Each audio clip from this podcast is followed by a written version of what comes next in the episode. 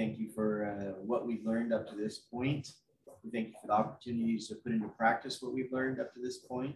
But yeah, Father, we know we say these things hopefully, in the sense that there's things that you have for us even this week.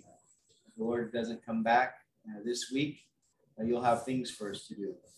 So in all these different things, there's opportunities to glorify you. And we ask, Father, that as you take in your word, that it would, as you've promised, prepare us for the things that you have for us. Amen. All right, we're in the book of Philippians. We're looking at positional truth in the New Testament epistles. We're explaining it from a point of view that this is not an isolated doctrine, but it's actually a doctrine that permeates all of the New Testament because it's such an essential, critical doctrine to our Christian life. We've explained it as the key for the Christian's part, the Christian's responsibility in how you're empowered. We know the Holy Spirit is the one that empowers, but what is your responsibility? Your responsibility is positional truth.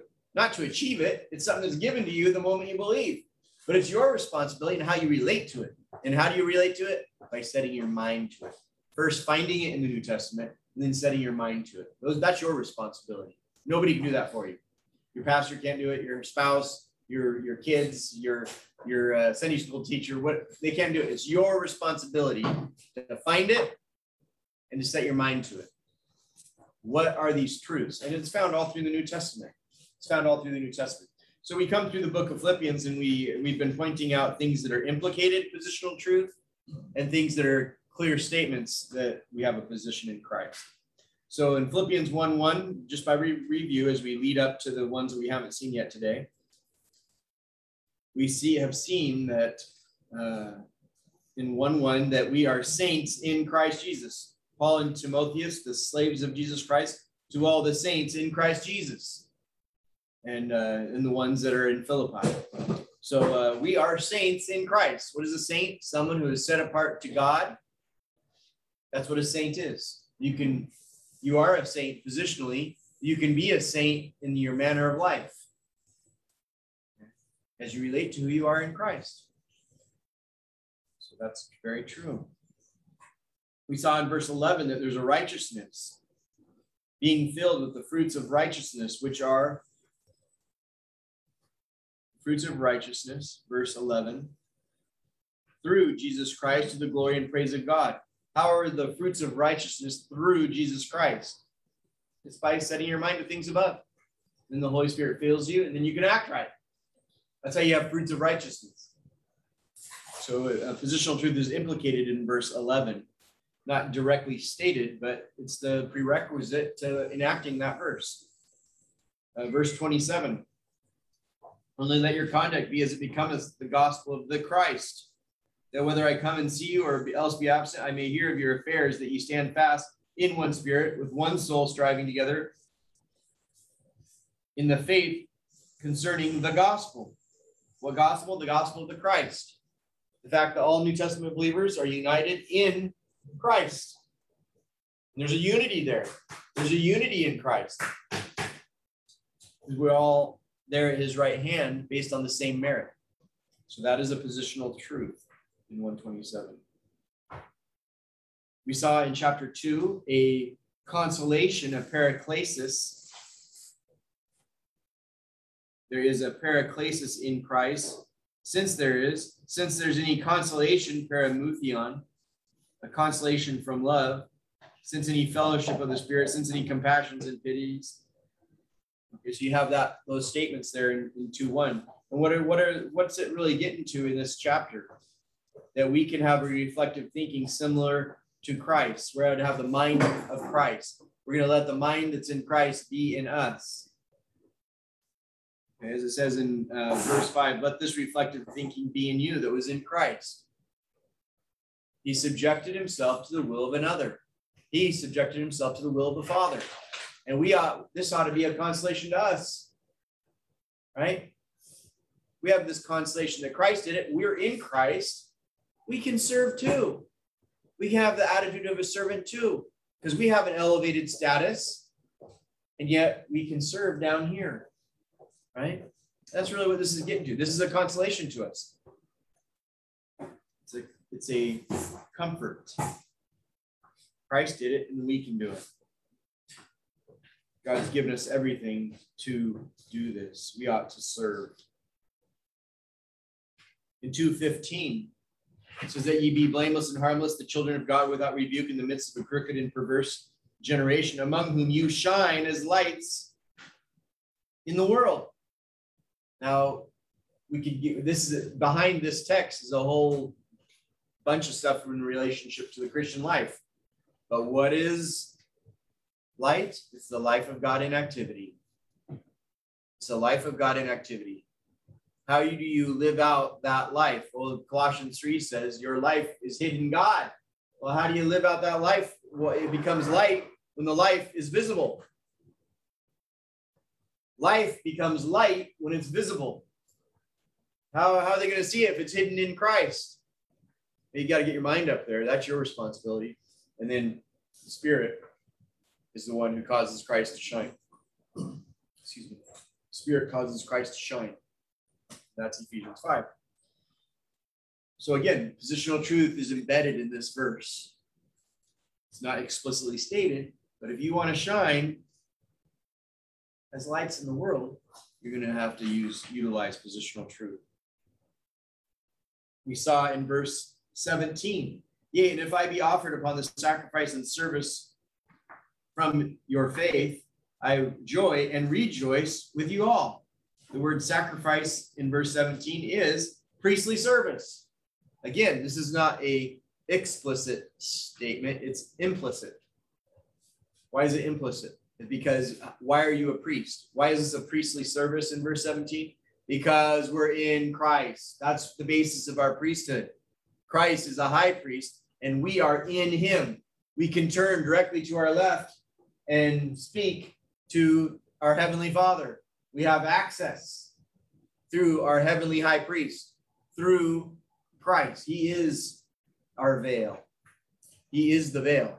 We pass through him to talk to our heavenly Father. Not only that, but he intercedes on our behalf and super intercedes in the Spirit also. But it's because we're in Christ. So again, verse 17 is an implicated positional truth. You jump down. What else in chapter 2? 2:22, again, you have this reference to the gospel, referring to the gospel of the Christ. In 2:30, again, the work of the Christ, as Epaphras is sacrificing himself on behalf of believers. Come to chapter 3, and we have that we can have joy in the Lord. Rejoice in the Lord. Where do you rejoice in the Lord? Then we see in verse 3, this implication of circumcision in Christ, because he's not like the concision that mutilates people. He is saying we, all Christians, male and female, are the circumcision, the real circumcision. And we went to other passage where it tells you this is a circumcision not with hands, right? This is talking about being in Christ. In Christ, we are what we're going to be without a sin nature. Now, that's not saying down here we don't have a sin. It's saying in Christ. Down here we still have a sin nature. Let's not be confused. Scripture is real clear. You have all kinds of verses. Most of the New Testament is written because we still have a sin nature, telling us how to deal with it, how to not do what the sin nature tells us, how to not be slaves, how to be free from our sin nature. We have a sin nature, but in Christ, we're seen to be what we're going to be. We're to set our mind to that so we can be free from that sin nature down here. Legalism, which was what Paul is dealing with here, he's saying, beware of dogs, beware of evil workers, beware of the concision. He's dealing with people who are trying to set up standards based on human accomplishments. And those things are all, they appeal to the sin nature. We all want to say, I'm better than you. Look, see, you can, and they'll throw out a billion reasons why. You know, one person will say, well, I'm faster than you, so I'm better than you. Well, I'm slower than you, so I'm better than you because I take my time and I enjoy the scenery, so I'm better than you. You people that run fast, you miss most of life. You're not getting all the things done that God wants you to get done. You're going too fast. You know, so they'll have all these different standards based on nothing. It's all set up by themselves to establish their very own righteousness, right? And that's the problem with it. We're not living like that. We're not competing with anybody. We're not competing with any, we're in a race with ourselves and with the plan that God has for each of us individually. We have a place in Christ. We all have the same position, the same status before God. But then God individually has different, unique, that doesn't make us just a number. Oh, here's Tim. He's believer number 1,246,342. There's Jim. He's believer 1,041,000. Right? We're not just numbers. God has a unique relationship to each one of us, and it's specific to us. So if I'm trying to compete with you down here, I might prove myself better than you at some task down here, but I've been successful in the course that God has for me in Christ. I would have been a failure because I wouldn't have been running the thing for the things that he has for me. You get it? Yeah, you did really good, but it didn't mean anything because you were doing the high jump and you were supposed to be running the mile. Right? That happens to these teenagers that go out and do field and, what's that called? Field and track and field. They don't know where they're supposed to, the first couple races, it takes somebody to tell them where they're supposed to be every minute of the competition. Because, the mile, where's someone? Where's Johnny? He's the one running the mile. Oh, he's back there getting a drink of water over by the long jump. Right? And he has to forfeit because he wasn't ready. He wasn't attentive to his activities for him, right? We're not competing with other believers, but we are the circumcision in Christ who do a priestly service with respect to God and by the Spirit and rejoice in Christ Jesus and have no confidence in the flesh. No, we're not going to exegete this whole passage. But that whole passage, there's three implications in verse 3 here. We are the circumcision. You can compare that to Colossians 2:11. Worship is a priestly service. 1 Peter 2:15. All boasting is a Christian. You have boasting in verse 3. That's confidence. Boasting for the Christian should be in the Lord. 1 Corinthians 1:31. So in verse 7, when it says, I can be found, Paul says, I count all those things that were gained to me, those I count loss on account of Christ. You see that? That's an implication. What is the, him, what, because what, why is he, what's he talking about when he says, I count those things lost on account of Christ? It's because he wants to be found, verse 9, in him. He wants to be found in him, not having my own righteousness, which is of law, but that which is through a faith concerning Christ, the one that's the righteousness which is out from God by faith. He doesn't want a righteousness that's based on some human standard that I established myself by some negative rule that I kept myself from this and I kept myself from that, and look how pious I am. He says, I want to be found righteous. Yes, I want to be righteous. I want to do what's right, but I want to have a righteousness that's through being in Christ, through directing faith at the promises in Christ. See?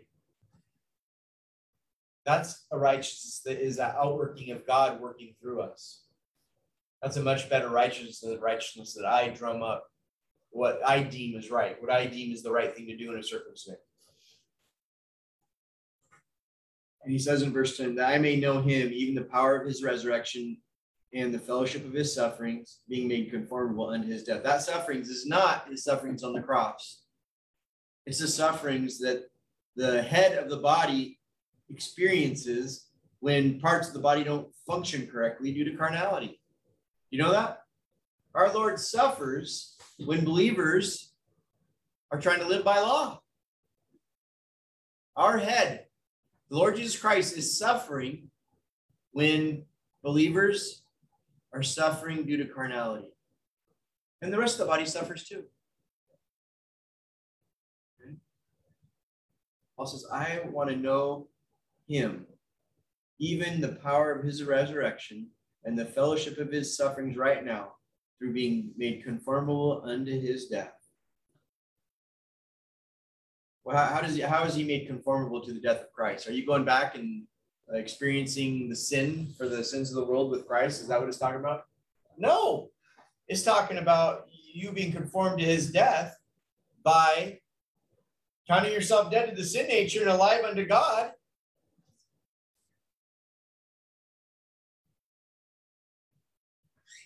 Being alive unto God, that's the death this is talking about. So in verse 11, if any means I might attain unto the resurrection of dead ones. So then you keep coming down, and we hit this last week, and this looks at believers. What is the road to maturity? It goes back to this living in Christ, being found in him.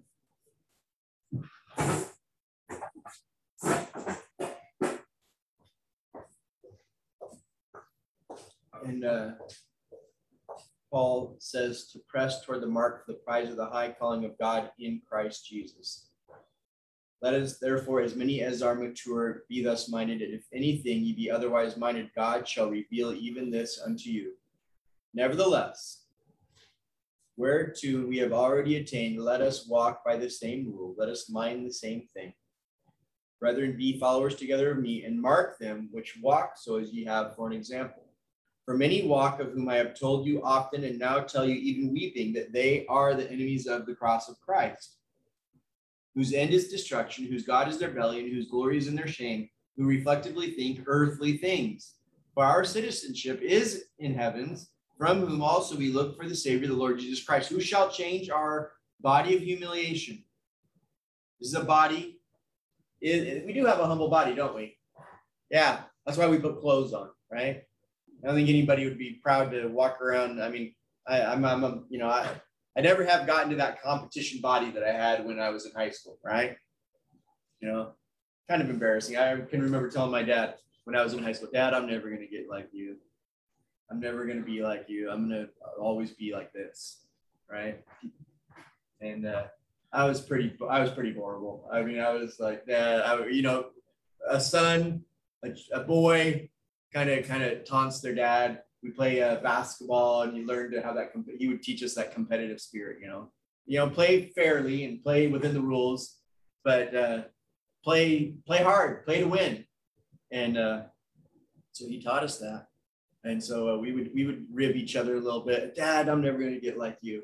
Within 1 year out of high school, I was so out of shape. It was pretty comical. Things catch up to you pretty fast. So the idea of a body of humiliation. But we're going to have a body that's fashioned like unto his glorious body. When we see Christ, we will be like him. We'll no longer suffer the things of sin. Will no longer suffer like we do in this body today. Today we have all kinds of appeals to all kinds of unrighteous things, don't we? And even as Christians, we have those things. And many of them appeal through our physical body, our bodily appetites, right? It's pretty humbling to think, man, I'm in charge of this. And then all of a sudden you think, I'm going to do this, I'm going to do that, I'm in charge here. And then the allurements of, just take something that's really not moral or immoral, food, right? You think you're in charge until you think, I'm going to really start watching myself here so I don't overdo it. I need to trim a few pounds. And you go, oh, then the cake comes out, right? Just have a little piece, right? That's how much how humiliating. It's humbling, isn't it? What's in charge? Is it you, the person, or you, the nature? Right? What's in charge? Belly. It's that belly, yeah, the nature. You know, and that's part of what that's about. When it talks about a body of humiliation, but we'll have a body that's fashioned unto His glorious body, according to the working whereby He is able even to subdue all things unto Himself. See, He's in charge. We're not in charge of anything down here. Proof in concept. Look at us, right? We ain't what we're gonna be. We can't control our eyesight. It keeps getting worse. Body of humiliation. We can't control the gravity of the hair from here to here, right? Body of humiliation. We can't control the skin. You know, when we're young, it all is kind of nice, and as we get older, it gets a little more crepier and crepier, and you know, that's the collagen. That's age. We don't have control over that. That happens. That's body of humiliation. But when we see Christ, we'll be like Him, and we'll have a glorious body. And you always wonder, why does this statement? According to the working whereby He's able even to subdue all things unto Himself. Why is that statement thrown in there? It's because we don't have control over our bodies, and it's humiliating. But He will give us a new body, and it's going to be working differently than our bodies today work. It's going to work by the Spirit instead of the soul. And He's in charge of all this. When He comes back, it's going to be proved. When He gives us a new body that we'll have more control over, it's going to prove that He can control everything. In His glorified humanity, He's going to control everything. The rapture proves Christ's ability and authority to rule the whole earth. Kind of a cool statement. Come to chapter 4. We have several really important, straightforward statements on positional truth in chapter 4. Let's just point them out to start with. Number 1, in verse 1, I can stand in the Lord. Okay? And we're to stand in the Lord in this way. This is how it states it in verse 1. In verse 2, he says that we can be of the same reflective thinking in the Lord, as he's talking to Euodias and Syntyche, two women that weren't getting along in the Philippian church. In verse 4, it tells us we're to rejoice in the Lord. It tells us we can. In verse 10, it repeats it again. We can rejoice in the Lord. Verse 19, it says, all needs can be filled according to the riches from Him by glory where? In Christ Jesus. But with that said, we can come back to verse 7. I think this is really the highlight of the whole epistle. Following up right after chapter 3, you have this idea that the peace of God, which covers over all the mind, can guard your hearts and thoughts in Christ Jesus. So it's telling us here in verse 7 how to utilize positional truth so that you can be empowered to utilize the peace from God, which is part of the fruit of the Spirit, so that you can continue to set your mind on things above. Everybody see that? This verse 7 is really pivotal in the Christian life.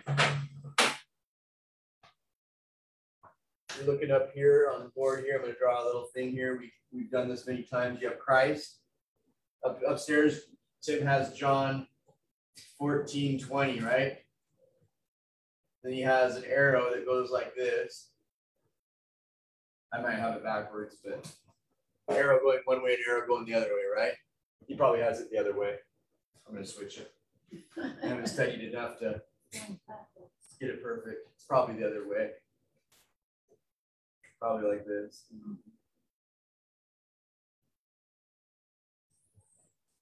I'm not 100% sure how he has it up there, but it's going to that verse, right? And we've done this many times. Here you are as a believer, and the minute you believe the gospel, you're put into Christ. At the same time, Christ is put into you. Okay. Ooh, happy. And I'm going to change his feet here. We're going to. Not sure how this should look. I'm not an artist, so.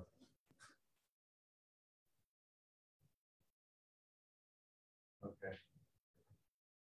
Okay, he's running. That's a horrible.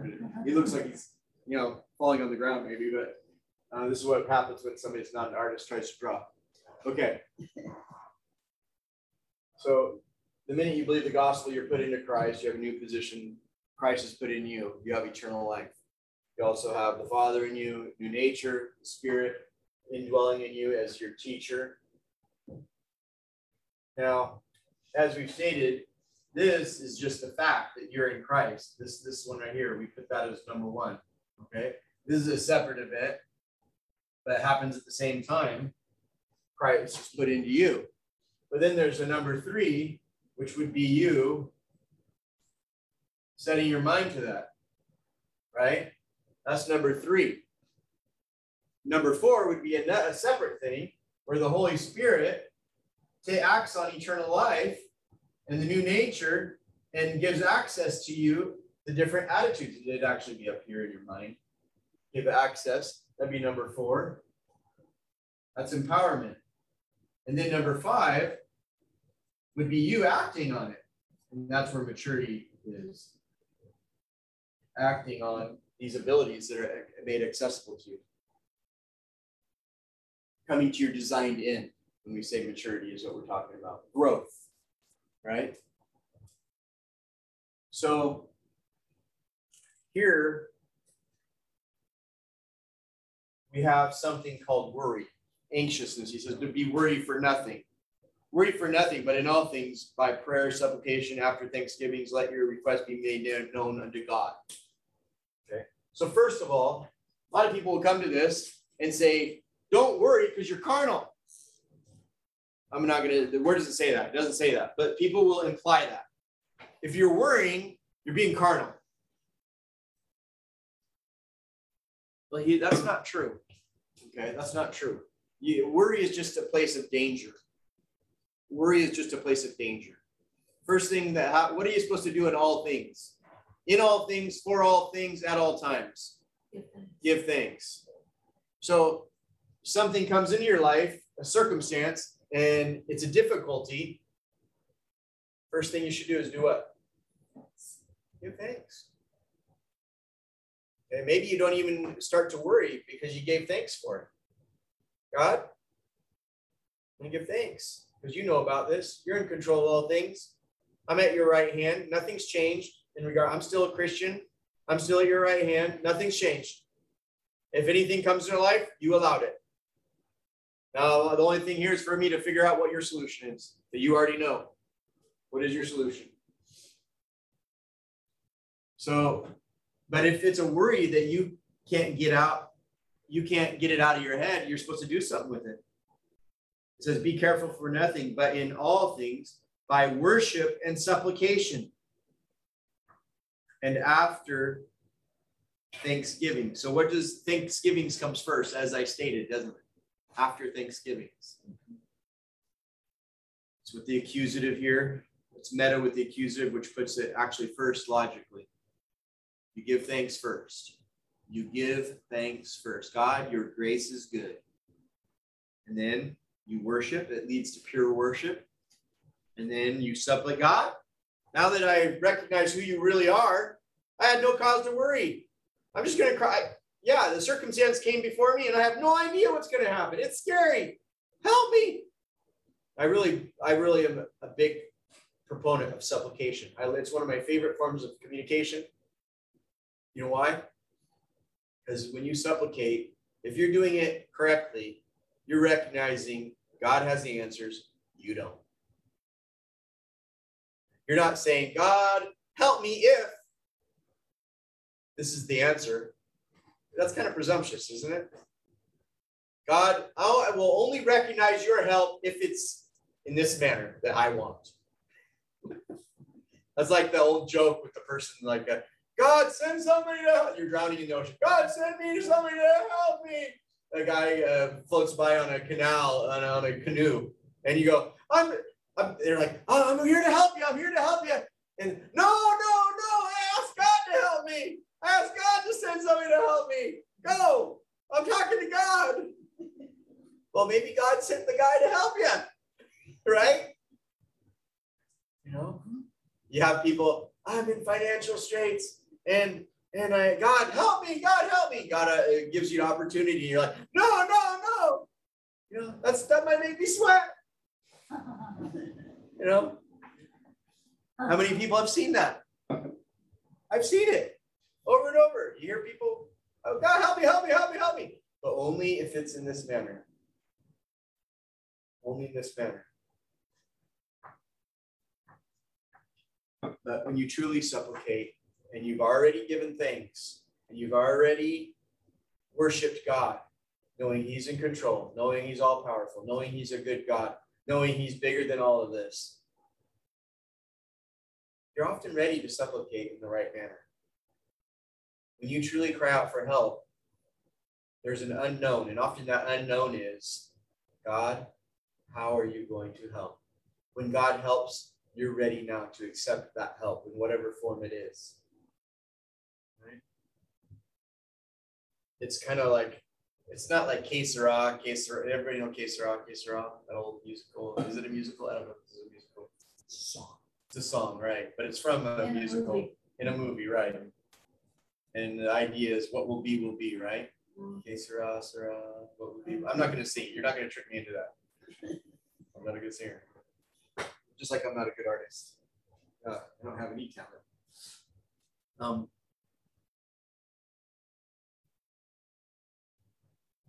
Supplication to me is kind of like that. When you really get to the point, what happens, happens. What God provides is the answer. If I feel like I'm alone, God's providing to me all things I need through the empowerment he gives me so I can deal with this difficulty. Doesn't look like anybody's coming to my help, but God has already helped me. So what I felt was unbearable, maybe it's not so unbearable. I just felt like it was unbearable, and I was worrying about something I shouldn't have been worried about. But now that I've communicated to God, the help is that he can calm me down, right?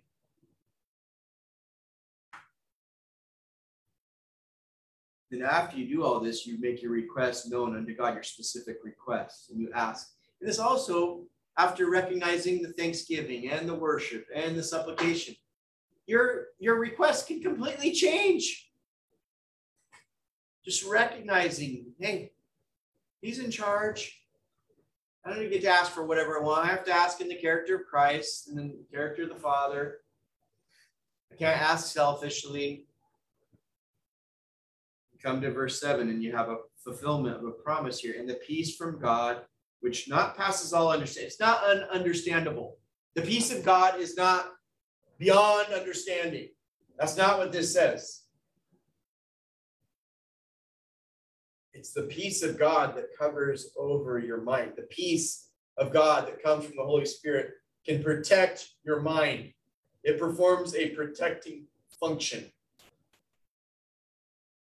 This goes back, this is like another, you know, some arguments are kind of like, you know, A, and then they're linear, right? And then it's like B, and then they go C, and then conclusion, right? Anybody ever seen that kind of argument? A, B, C, A, if A, then B, then C, then bam. Everybody's with me because it was logical, okay? And sometimes arguments are more like this.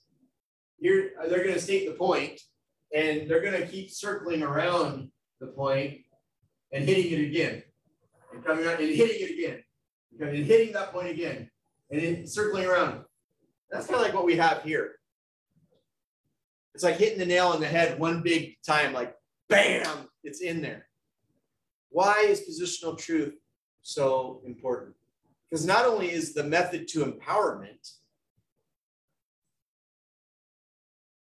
but You want to, there's things in life that are so difficult that they will get you derailed. They'll get your mind so messy. They will completely derail you where you'll make horrible decisions. Horrible decisions. But keep your mind where it's supposed to be so you can be empowered, so you can utilize the life of God and the nature of God that you've been given. You're more likely to stay on the right track, right? Running the race, fighting the good fight, agonizing the agony, pressing on to the mark of the high calling of God in Christ Jesus. Okay? The peace of God, when you set your mind on things above, this would be like a number 6. Okay? It's not telling you to set your mind on things. You're already doing that. Otherwise, you wouldn't have the access to the peace of God. This is telling you, this is a step of maturity where you're directing faith at a promise of God. And you're utilizing this promise in 6 and 7. That you're communicating in this way that God has laid out for the Christian. So that you can lay hold of a promise. You can enact the peace of God in a very particular way to protect your mind. So here, it's still maturity, but it's a specific, it would be a, maybe I would, it would be 5.1, maybe. We'll make it 5.1. It'd be underneath maturity. Okay. And what is the peace of God? It covers over every aspect of the experiential mind. It will guard your hearts.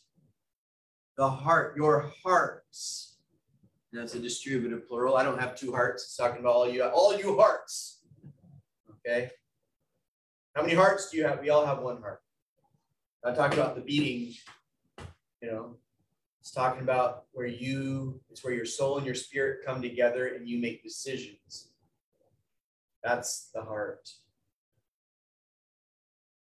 You bring information from how you feel, you bring information of how you think, and in your heart, you make decisions. Circumstances can get you to move and do the wrong thing. If you worry about them, then you leave God out of it. But if you bring God back into it, into your decision-making, this is how you do it. Through worship, through thanksgiving, through supplication, through asking, through keeping your mind. You let the peace of God ease you. In the midst of, what is the peace of God? The peace of God is that supernatural ability to be at ease when everything's topsy-turvy. Okay, right? Peace of God is not the calm lake, the surface of the lake that's like glass. No, it's the peace of God is like the storms that are roiling all the ocean, all the lake, all around you. But right where you're at, it's like ice. Just where you're at. Because of the power and the empowerment from the Holy Spirit. And it's talking about the mind. Settling the mind. Settling the mind. And what does it do? It performs a guarding function for your thoughts. Your thoughts, the word thoughts here is your noemata, the results of the mind, the thoughts. Where? In Christ Jesus. So this comes back, peace of God, to keeping. To strengthening this, okay? It comes back to strengthening this here in the midst of circumstances. So this step 4 can be repeated, and this can go from 5.1 to 5.2, and then 5.3. And you can continue, and you don't get off the path. You continue to grow. Doesn't mean that it doesn't happen again, that some circumstances come into your life. That it's going to get you off again, get you worrying and mess you up.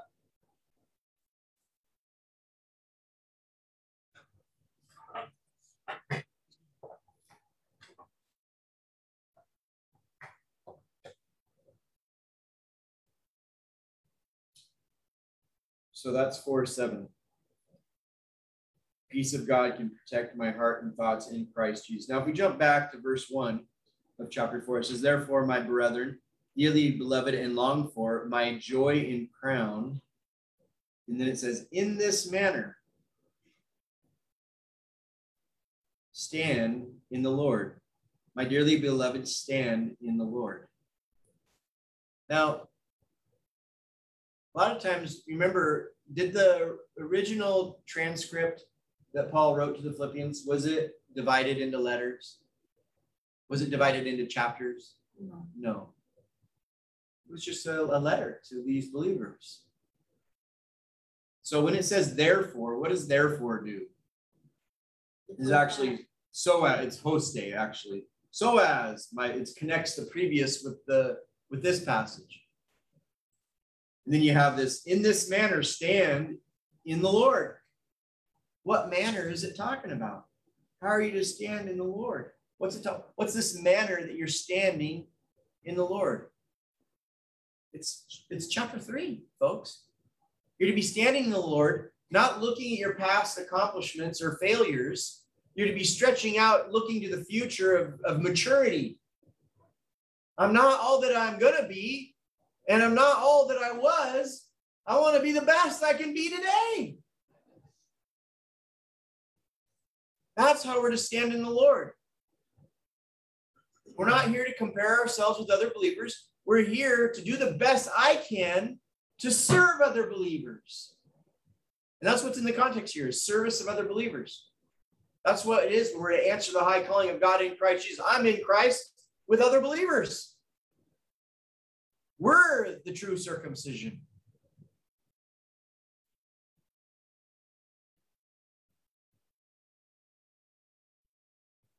So he's telling them, that's how each of you should stand. You stand individually, but we stand together. Each of you, as you stand individually, we can work together. We're on the same team. And so that's why in verse 2, he beseeches Euodias and Syntyche that they be of the same mind in the Lord. He says, I entreat thee, genuine yoke fellow, help those women who labored with me in the gospel, with Clement also, and with my fellow laborers whose names are in the book of life.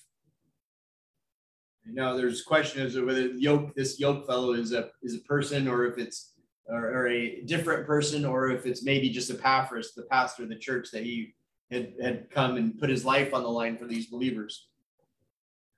I don't think it's the meanings here, it's true either way, what's being said here. It comes down to this disagreement between believers where they don't want to work together. It doesn't tell you what the issue is between these believers. Probably isn't that important. You can probably think of believers who got their nose out of joint in the past, and it gets to the point where people that get out of sorts with other people, they can't even remember what the thing was. They just know, they're my enemy. You're my enemy. They don't want anything to do with them. Okay. Rejoice in the Lord. Again, I say rejoice in verse 4. So stand in the Lord in this way, and it's just reiterating back to the previous context how we're to be living a life looking to the upward calling of God in Christ Jesus. Now, interesting, and then we're going to hit the nail again here. There's an implication.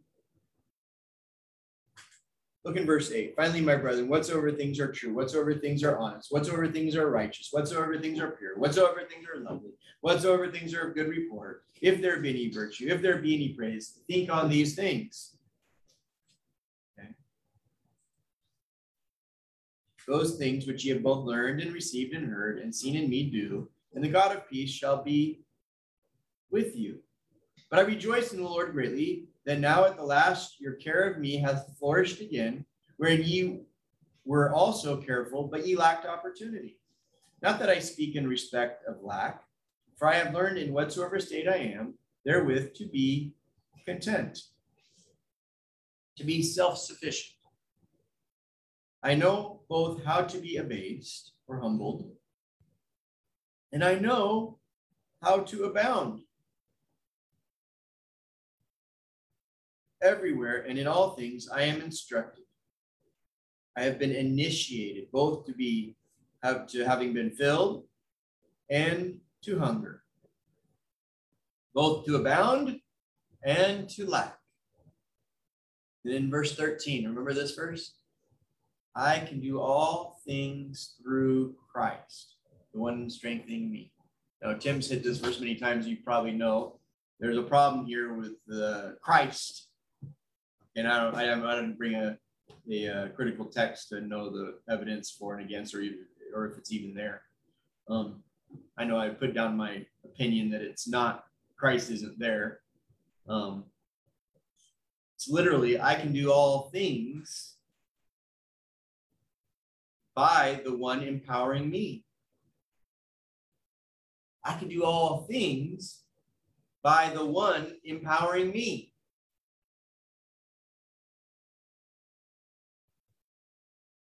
Which person in the Godhead is the one that empowers? It's the Holy Spirit. It's the Holy Spirit. Now again, this goes back to this little diagram we've drawn up here for you. The Holy number 4 here, and I've crossed out the 4 at this point, but it's number 4. The Holy Spirit empowers you when you set your mind on things above, so that He takes the life of Christ and shows it. That's John. What, 16, that Christ promised? And that's the fulfillment of it. This is the fulfillment of it. Can I do all things? Can I do all things? God said I could be a billionaire if I just put my mind to it. If I just, by the one empowering me, I can do all things. It says all things. You just got to claim it, right? I can, what, you know, what do you want it there? I can run a mile. I can run 10 miles. I can run the marathon. Through the, you know, Tim's kind of alluded to this. You know, you can remember as a kid saying that, running track or whatever, running for the football team or whatever it was. Can we do all things? Can we do all things? No, that's not what it's like. It's all things that God wants you to do. All things that God has called you to do.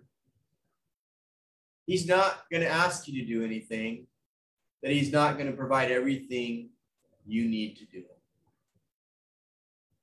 And the number one thing you need is empowerment from Him, because He's going to be the one that accomplishes it through you. Okay? He's going to be the one that does it through you. He's going to empower you, give you the strength to do it, starting with mental strength. Come down. Verse 18, he says, but I have all and abound, I am full, having received of Epaphroditus the things which were sent from you, an odor of a sweet smell, a sacrifice, acceptable, well-pleasing to God. But my God shall supply all your need according to His riches by glory in Christ Jesus. But my God shall supply all your needs. He's going to send you rice, right? He's going to send you all the wood you need to build your house. He's going to send you, what? A master's degree in teaching so you can get paid what you deserve, right? No, that's not what it says here. He's going to supply all your need according to His riches by glory in Christ Jesus. So He has an opinion about us in Christ, and that's how He's going to supply our need. Our needs are not physical. Our needs are mental. Anything that we need down here physical, He's going to, it's not going to skip this step. Okay? You have to have the empowerment that comes from on high. Doesn't mean He doesn't provide physical things. You can see that right in the context. Paul got things from the Philippians even. God provided things to, but what's interesting about that is God takes something physical. When you give it, God counts it as a spiritual sacrifice. Isn't that interesting? He's not giving a physical. When you give your physical, God counts it as a spiritual sacrifice. The good is spiritual. Kind of interesting how that works. And Paul did physically benefit when they gave. Right? But God counted it as a spiritual sacrifice. Takes their physical and turns it into a spiritual sacrifice. It's an odor, a sweet smell, a sacrifice except well-pleasing to God, as it says there in verse 18. All right. With that, I think we saw in Philippians that position, well, if you just looked at explicit statements of positional truth, while they're there, it's much less than the implicated statements. There's so much there, especially when you understand the doctrine. Then you can see. Now, if I was in certain things, this is not how you would teach a doctrine. They teach you exegesis, right? You take it out of Scripture. You don't read into Scripture. And what we've done, some of this, when we explain to you these implicated statements, we're reading into things that we know from other passages. Okay, so I'm interpreting for you. So I'll be fair and honest when I say that. You know, but it's not bad to read into Scripture if you're understanding it correctly. Okay. If you think I'm wrong, prove it. Okay. If you want to disagree, that's fine. I'm not. If you prove it, well, I'll say, well, you got it wrong. Sorry, you didn't prove it to me. You know, tell me I'm doing eisegesis. I'm not offended. All I want to do is know Scripture. I'm going to start with exegesis, knowing what it says. But then I'm going to start putting verses together from other places to understand more. And that's where eisegesis sometimes comes in, right?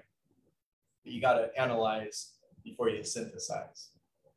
That's what we've done. Let's close with a word of prayer. Dear Heavenly Father, we thank you for your word.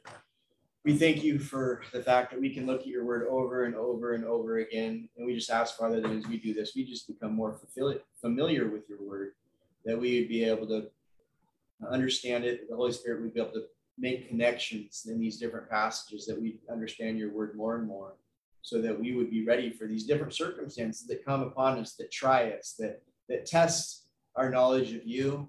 It tests our reliance on you. And there is nothing in this life, Father. We can say intellectually that there's nothing in this life for us to have our faith in you waver. But yet we're human beings. And there are things in this life that shake us. But if we rely on your word, we can stand strong in Christ. We can be in a place where we're unmovable because we stand upon your word. We are in Christ. We are at your right hand, and you've made it so. So our standing is as immovable as you. Let us, Father, relate to that so we can find it to be true in our minds, in our lives here. Amen.